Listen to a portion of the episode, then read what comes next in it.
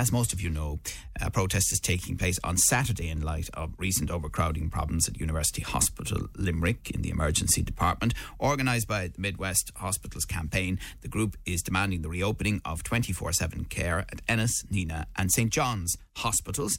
And Live 95 Sarah Coleman was chatting to the Limerick spokesperson for the Midwest Hospitals campaign, Mary Cahalan, yesterday.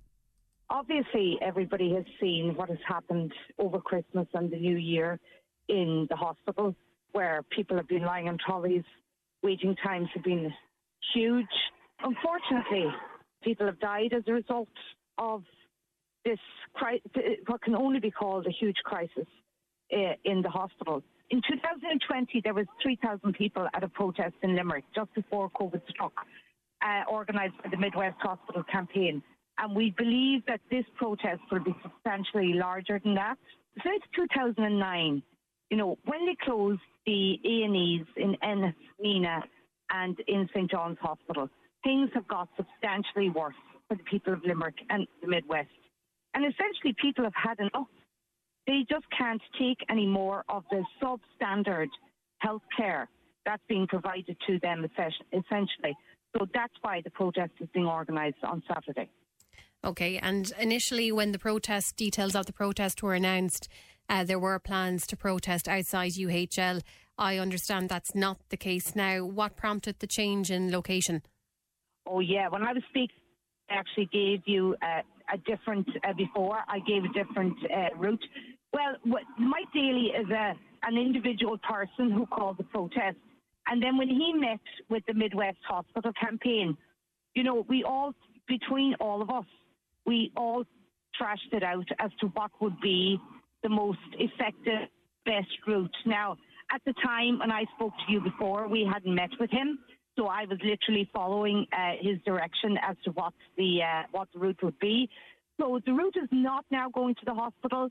Um, everybody felt and everybody reached the consensus that it was probably too long.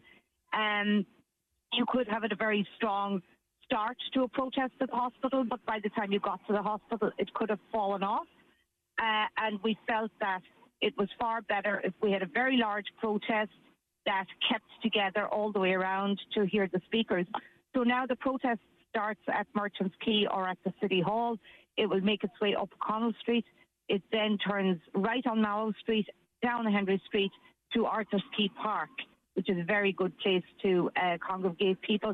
There was also an issue with people felt maybe there could have been a safety issue in with ambulances and so on at the hospital, and I don't think anybody wanted to um, to get involved with that. So that that's the reason why the route has now changed. And have UL Hospitals Group, are they aware of this protest to your knowledge? And has there been any correspondence or anything from them to kind of express how they feel about the protest taking place? No, there has been no correspondence from uh, UL Group of Hospitals to the camp, to the protest organisers or to the Midwest Hospital campaign. None that I know of. Anyway, but I'm sure they're aware the protest has taken place because it has huge momentum, and uh, I know that there are uh, posters up in the hospital about the uh, about about the protest on Saturday.